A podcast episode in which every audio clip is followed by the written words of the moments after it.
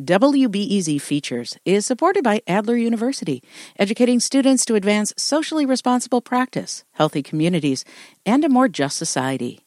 With degrees in psychology, counseling, public policy, and leadership. Adler.edu.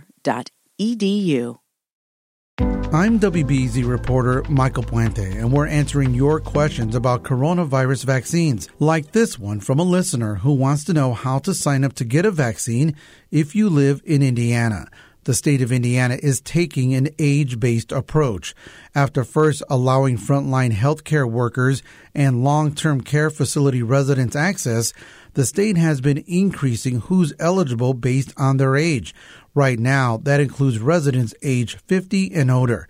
Here is Indiana's Chief Medical Officer, Dr. Lindsay Weaver. Our age based approach is working because data show that the older you are, the greater your risks are of hospitalization and death from COVID 19. There are exceptions to the state's rules for certain health risks, and there's also availability for teachers who can get the vaccine in Indiana through a federal program at Walmart, Kroger, and Meijer stores. At the Indiana's Health Department website, you can find sites close to your home and make an appointment.